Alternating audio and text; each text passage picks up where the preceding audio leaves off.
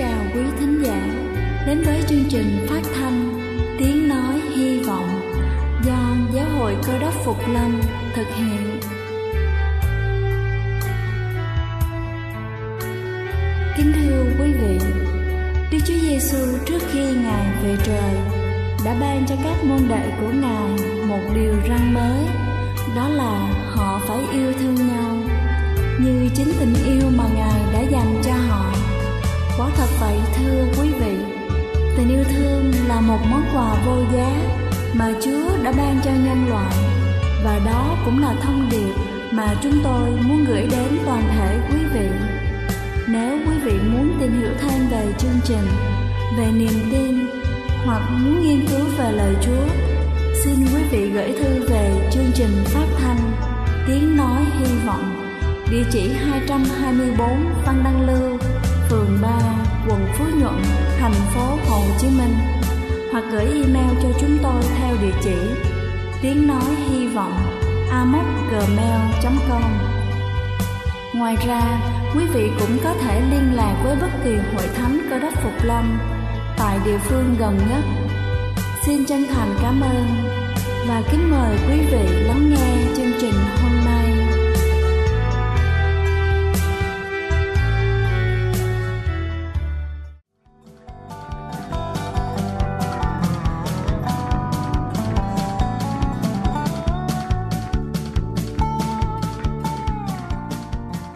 Ái kính chào quý vị thính giả thương mến. Chúc quý vị có một buổi sáng với tinh thần thật sảng khoái để làm thật tốt công việc của mình. Kính thưa quý vị, kỹ năng ngôn ngữ của một đứa trẻ có thể bị ảnh hưởng bởi một vài tình huống trong cuộc đời của chúng. Theo nghiên cứu thì sau đây là một số vấn đề có thể góp phần vào sự ảnh hưởng yếu tố tâm lý đến khả năng ngôn ngữ của trẻ nhỏ. Đầu tiên đó chính là tiêu chuẩn chăm sóc. Khi một đứa trẻ bị bỏ rơi nó có thể ảnh hưởng đến khả năng nói và hiểu ngôn ngữ của trẻ. Những đứa trẻ bị bỏ rơi ở trung tâm bảo trợ thường đạt điểm số thấp hơn trong thử nghiệm nhận thức về ngôn ngữ. Khi mà chúng ta không chú ý và chăm sóc đến con của chúng ta như chúng muốn, chúng sẽ không có nghe những gì mà chúng ta nói và không có cơ hội để hiểu nghĩa và âm điệu của các từ. Điều này có thể dẫn đến những vấn đề xã hội trong tương lai. Thứ hai đó chính là khả năng kinh tế một nghiên cứu đã chỉ ra rằng trẻ em sống ở gia đình có điều kiện kinh tế thấp thì sẽ kém thông minh hơn và đạt được ít thành tựu hơn. Kinh tế của chúng ta có thể tạo căng thẳng ở nhà, sự căng thẳng có thể ức chế đến sự phát triển của con chúng ta khi nói đến ngôn ngữ và thành tích học tập. Thứ ba đó chính là rối loạn tâm lý. Rất nhiều vấn đề về tâm lý và hành vi có thể hạn chế khả năng nói và hiểu ngôn ngữ của bé một đứa trẻ bị rối loạn nhân cách hoặc là tự kỷ sẽ bị hạn chế khả năng tiếp xúc với người khác. Nếu con của chúng ta được chuẩn đoán bị rối loạn tâm lý, chúng ta cần thảo luận với bác sĩ về khả năng con được học và hiểu ngôn ngữ một cách hiệu quả. Thứ tư đó chính là nỗi sợ hãi xã hội. Kinh nghiệm xã hội là vấn đề quan trọng trong khả năng học hỏi và hiểu ngôn ngữ của trẻ khi mà chúng không được giao tiếp với bạn bè hoặc là với người lớn xung quanh khả năng của chúng bị hạn hẹp. Một đứa trẻ bị rối loạn lo âu hoặc là nhút nhát có thể gặp khó khăn trong việc phát triển ngôn ngữ chỉ bởi vì không được thực hành nhiều, bồi dưỡng cho chúng kỹ năng xã hội có thể giúp cho chúng vượt qua nỗi sợ hãi của mình và có thêm nhiều cơ hội để học ngôn ngữ cơ bản hàng ngày. Kính thưa quý vị, tôi vừa trình bày xong những nguyên nhân ảnh hưởng đến kỹ năng ngôn ngữ ở trẻ. Hy vọng qua bài chia sẻ hôm nay sẽ giúp các bậc cha mẹ có thêm nhiều kinh nghiệm để giúp bé hoàn thiện được nhận thức ngôn ngữ của mình. Chúc quý vị luôn thành công. Đây là chương trình phát thanh Tiếng Nói Hy Vọng do Giáo hội Cơ đốc Phục Lâm thực hiện. Nếu quý vị muốn tìm hiểu về chương trình hay muốn nghiên cứu thêm về lời Chúa, xin quý vị gửi thư về chương trình phát thanh Tiếng Nói Hy Vọng, địa chỉ 224 Phan Đăng Lưu, phường 3, quận Phú Nhuận, thành phố Hồ Chí Minh hoặc gửi email cho chúng tôi theo địa chỉ tiếng nói hy vọng amos@gmail.com. Ngoài ra, quý vị cũng có thể liên lạc với bất kỳ hội thánh cơ đốc Phục Lâm tại địa phương gần nhất. Xin chân thành cảm ơn và kính mời quý vị tiếp tục lắng nghe chương trình hôm nay. Quý vị có đồng ý với tôi là thái độ của chúng ta đối với đời sống nó quyết định nhiều lắm phải không thưa quý bà chị em? Quyết định chúng ta hạnh phúc, quyết định chúng ta bình an, quyết định chúng ta vui vẻ với người, vui vẻ với chính mình, vui vẻ với công ăn việc làm. Thái độ của chúng ta đối với Đức Chúa Trời đấng tạo ra chúng ta có quan trọng không? Thái độ chúng ta đối với nhau. Có cần không thưa quý bà anh chị em?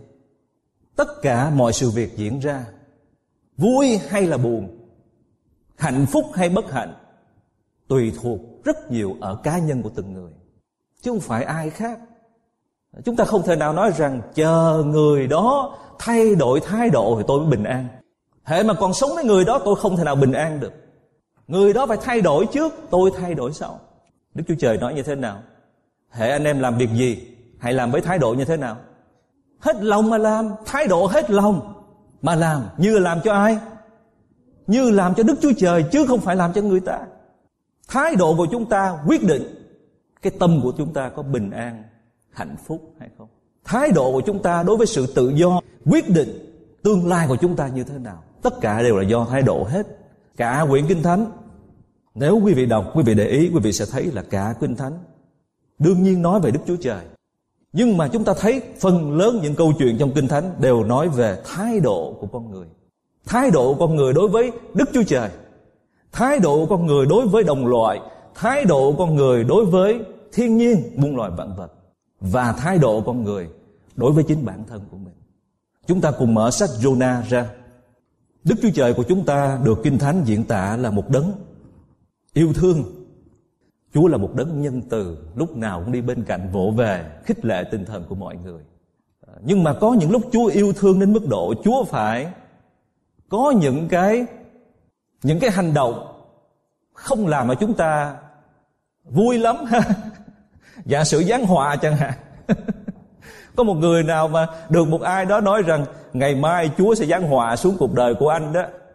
Chúng ta không lấy làm vui phải không?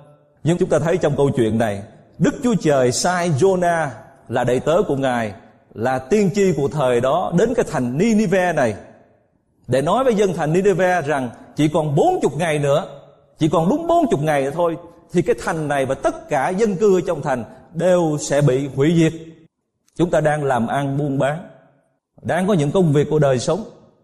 À, có những bạn đang học những trường học. Có người này người khác đến nói với chúng ta chỉ còn 40 ngày nữa chúng ta có tin được lời của người đó nói không thưa quý ông bà anh chị Đức Chúa Trời ban cho đất nước này rất nhiều ơn phước thưa quý vị. Nhưng mà đồng thời đi bên cạnh ơn phước Đức Chúa Trời sắp xếp theo từng giai đoạn thời gian những người của Chúa. Có thể nói là những tiên tri đi từng giai đoạn thời gian nhắc nhở. À, nhưng mà chúng ta thấy cái tình cảnh của người dân trong thời đại mà chúng ta đang sống. Một năm trung bình thưa quý bà anh chị em nếu quý vị đi nhà thờ thường xuyên quý vị sẽ nghe được 52 bài giảng, đúng không? Mà nếu mỗi ngày quý vị đọc lời Chúa thường xuyên, quý vị sẽ đọc rất nhiều điều liên quan đến ý muốn của Chúa đối với cuộc đời của chúng ta. Con người có dư cơ hội để nghe lời của Chúa. Nhưng mà thưa quý bà, anh chị em, cái thái độ nghe lời của Chúa cái phản ứng nghe lời của Chúa ở như thế nào, chúng ta sẽ tìm hiểu sau.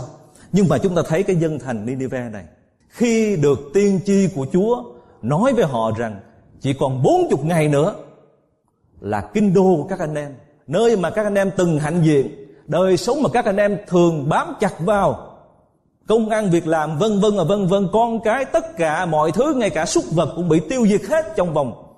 À, các anh em chỉ còn 40 ngày nữa thôi. Và chúng ta tìm hiểu cái phản ứng của người dân ở đây. Ở trong đoạn thứ ba Chúa nói với Jonah đi vào thành phố Nineveh. Và như Jonah viết lại ở đây đó, thành phố này vô cùng to lớn. Quý vị có đến một cái thành phố nào mà quý vị nhận xét đó là một cái thành phố vô cùng to lớn không? Phải mất tới ba ngày mới đi xuyên qua hết thành phố. Các nhà khảo học, khảo cổ học nói rằng, cái diện tích hay là chiều chiều dài, chiều ngang của thành phố này, nó lớn khoảng chừng 180 km là một cái thành phố lớn thời bấy giờ mà lớn đến mức độ mà Jonah nói lớn vô cùng. Đi tới ba ngày đường mới hết cái thành phố này. Và đây là một cái thành phố có những con người giống dân ở tại đây rất là hung ác. Các nhà khoa học người ta khai quật lên từ lòng đất những cái di tích thời xưa và người ta thấy rằng cái văn hóa, cách sống của họ rất là độc ác và dã man. Nhưng mà khi họ nghe chỉ còn 40 ngày nữa thành phố của họ và những người sống ở thành phố bị hủy diệt á, thì chúng ta đọc. Ở trong đoạn thứ ba chúng ta sẽ thấy.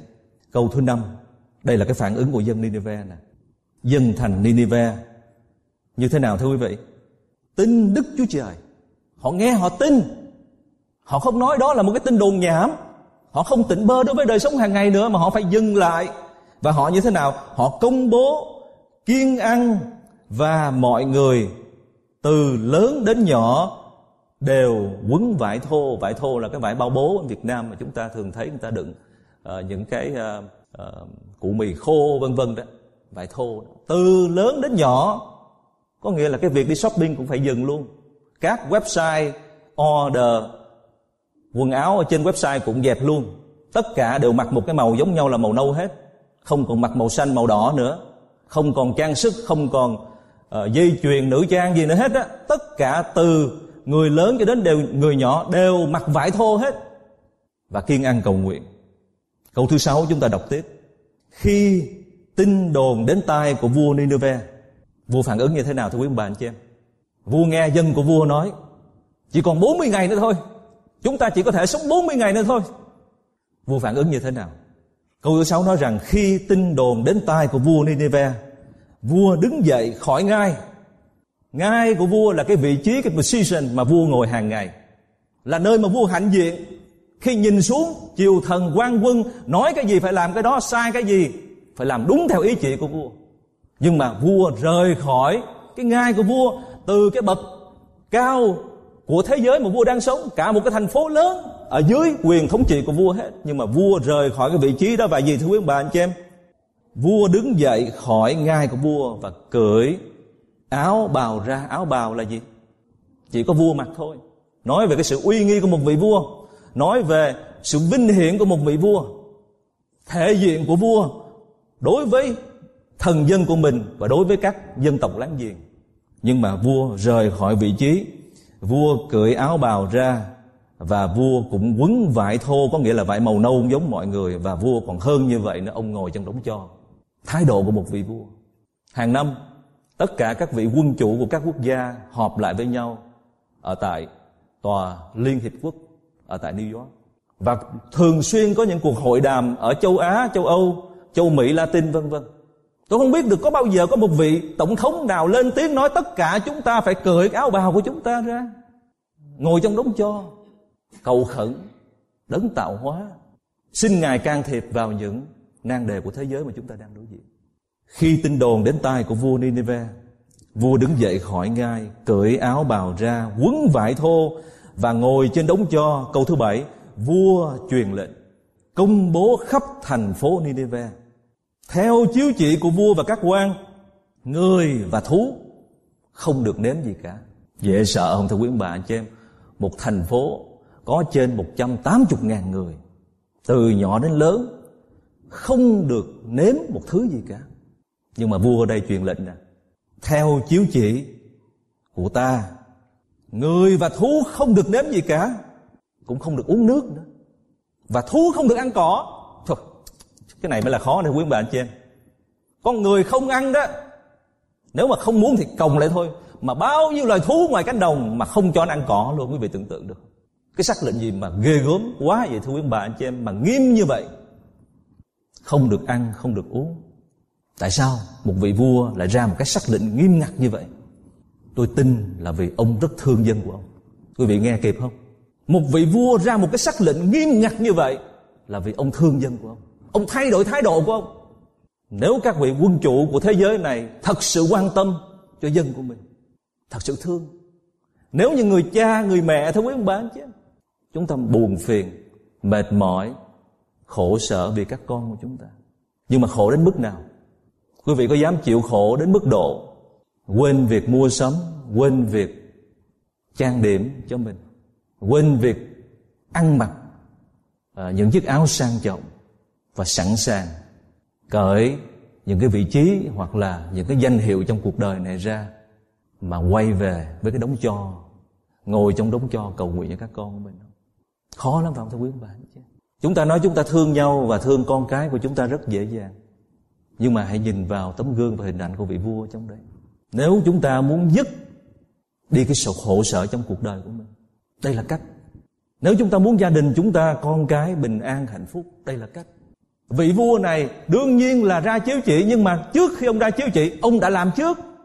Chứ không phải ông nói mọi người đều kiêng ăn, thú, nhịn ăn, nhịn uống hết, rồi ta mới cởi áo bào của tao ra. Ta mới rời khỏi ngai của ta, no. Ông làm trước. Ông bắt đầu từ cá nhân của ông trước ra chiếu chỉ bởi vì tiếng nói của người cha, người mẹ chỉ có sức mạnh khi người cha, người mẹ làm gương cho con cái mà thôi làm sao con cái của mình được sự thuyết phục từ cha mẹ, nếu cha mẹ không làm gương, cha mẹ không dứt khoát với những điều cần phải dứt khoát, thưa quý ông bà dân thành Nineveh và vua của thành Nineveh, khi nghe rằng sự sống của họ sẽ không còn nữa trong vòng 40 ngày. Họ thay đổi thái độ sống. Và chúng ta đọc tiếp câu thứ 8 chúng ta thấy đây là lời nói của vua. Vua nói theo chiếu chỉ của ta, người và thú không được nếm gì cả, cũng không được uống nước, thú không được ăn. Câu thứ 8, người và thú đều phải quấn vải thô. Câu chuyện này giống như câu chuyện cà tuôn quá thưa quý ông bà anh chị. Nhiều nhà thần học vẫn coi nó là một câu chuyện huyện, câu chuyện bịa đặt. Nhưng mà Đức Chúa Giêsu nói đây là câu chuyện có thật. Ở trong sách Matthew đoạn 12. Chúng ta đây là một cái dấu lạ được ban cho loài người. Để loài người ăn năn. Không chỉ con người quấn vải thô mà con vật cũng quấn vải thô. Quý vị tưởng tượng được. Bao nhiêu trăm ngàn con bò, con chó, con mèo ở trong cái kinh đô của thành Nineveh đều phải quấn vải thô hết vải đâu mà quấn cho hết thưa quý vị nhưng mà đây là xác lệnh của vua có nghĩa là vua không chỉ thương người mà vua còn thương thú vật vua không chỉ thương cho cái bụng của mình thương cho dân của mình con cái của mình nhưng mà vua thương cho cảnh phong cảnh thiên nhiên, tại vì hủy diệt là hủy diệt hết mà và vua nói tiếp như thế nào mọi người phải tha thiết mọi người phải tha thiết cầu khẩn đức chúa trời xây bỏ lối sống ác và hành vi phạm pháp và ông nói, biết đâu Đức Chúa Trời sẽ xây lại thương xót chúng ta. Cơn nóng giận của Ngài sẽ nguôi đi và chúng ta khỏi chết. Và đúng như vậy. Câu thứ 10. Đức Chúa Trời nhìn thấy điều họ làm. Ngài thấy họ xây bỏ lối sống ác. Vì thế, Đức Chúa Trời đổi ý không giáng tai họa theo như Ngài đã phán.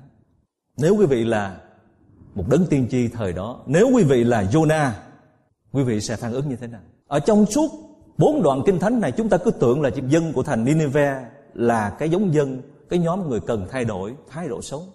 Nhưng mà cái nhân vật cần thay đổi thái độ sống con người cần phải thay đổi thái độ sống chính là người cơ đốc. Chính là con người thường nói mọi người rằng tôi ok rồi. Ông Jonah khi ông còn sống ở trong kinh thành của người Do Thái, ông tưởng là ông ok rồi. I'm a Christian. Tôi là con người có sự tương giao mật thiết với Chúa.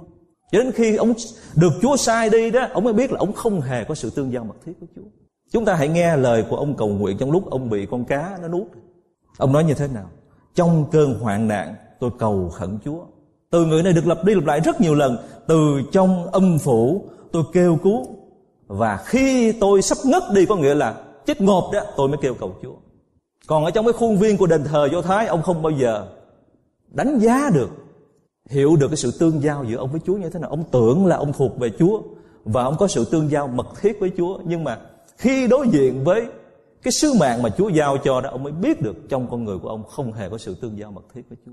Quý vị thấy không? Và điều thứ hai, ông tưởng rằng ông là người Do Thái, là người gần Đức Chúa Trời, ông có tình yêu thương. Nhưng mà khi đối diện với sự việc, ông mới thấy ông là con người vô cảm. Mà cái hay của câu chuyện này đó là Jonah là con người rất thật thà.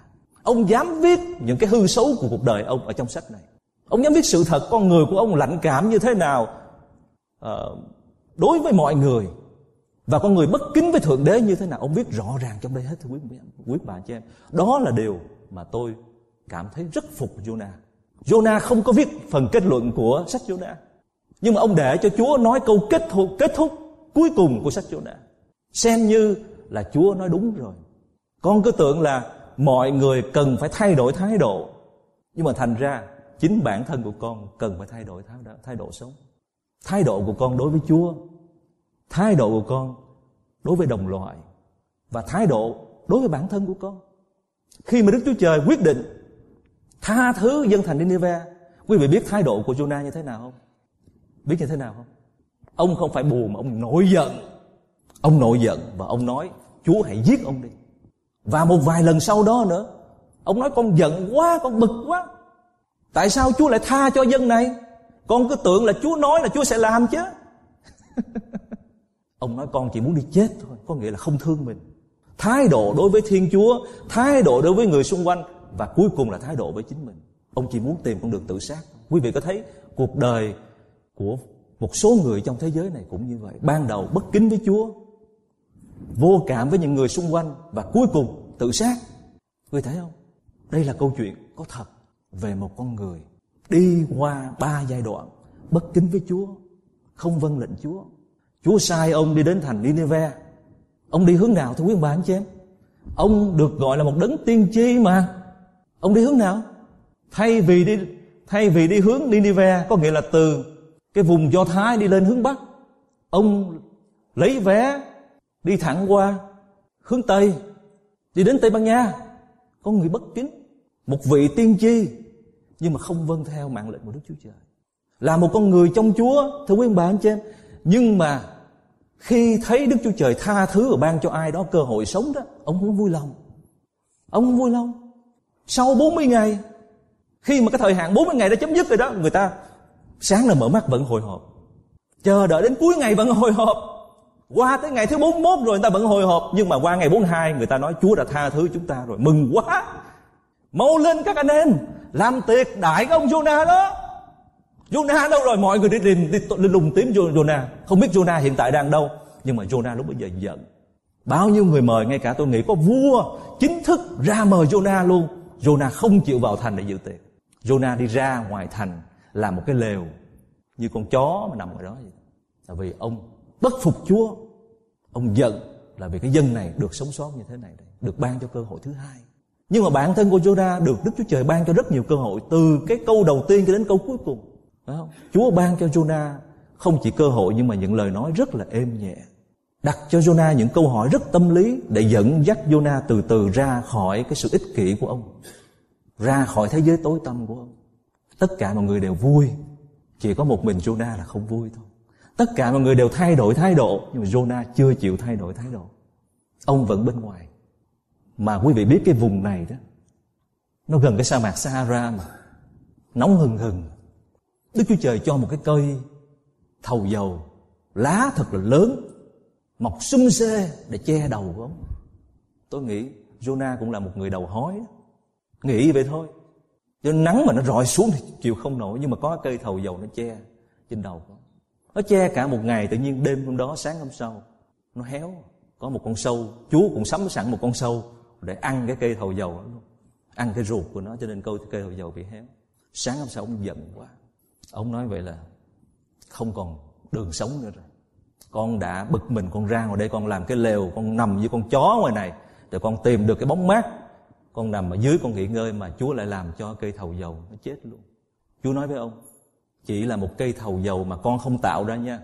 Ta là đứng đã tạo ra cây thầu dầu này. Chỉ là một cây thầu dầu mà nó chết mà con còn tiếc như vậy. Huống chi là cả dân cư trong thành trên 180 ngàn người. Mà Chúa nói cái loại người sống trong thành này Chúa nói trong những câu cuối cùng đó Họ là những con người Ngay cả tay trái, tay phải, tay trái cũng không biết nữa. Có nghĩa là người ta ngu dốt đần độn Không tưởng tượng được. Mà theo cái sự hiểu của thần học đó ý muốn nói là phải trái người ta không định được. Vô lương tâm vô cảm. Người ta không biết bị chai lì rồi.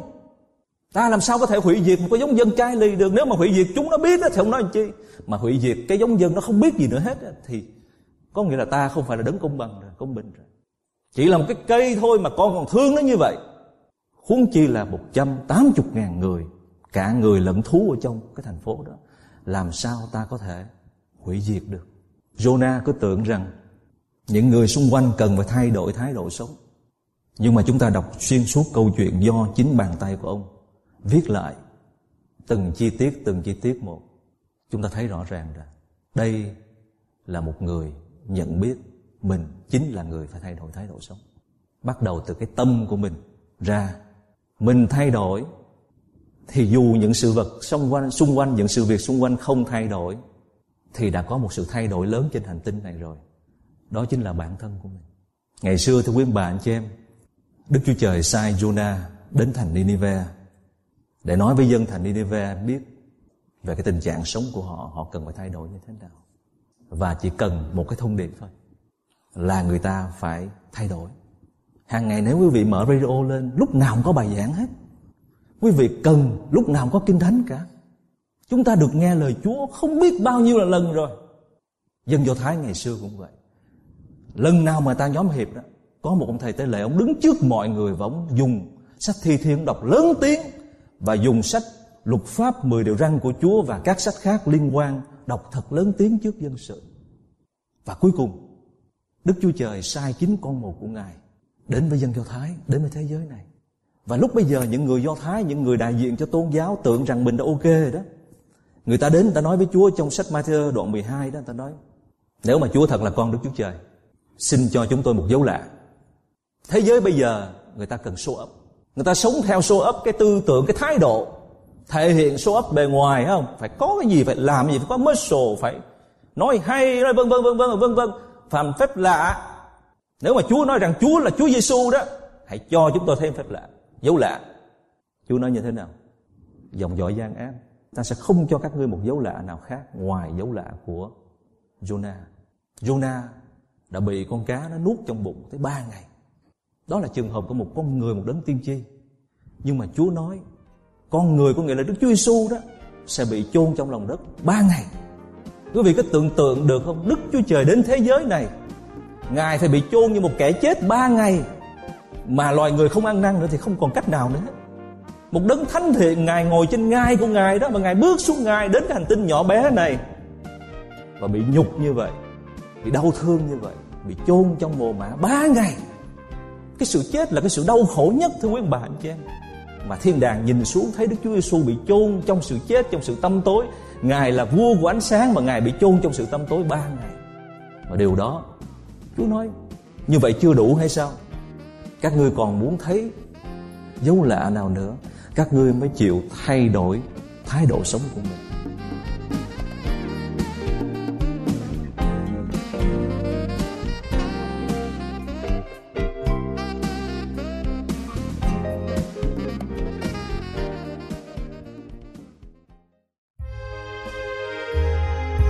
Đây là chương trình phát thanh Tiếng Nói Hy Vọng do Giáo hội Cơ đốc Phục Lâm thực hiện.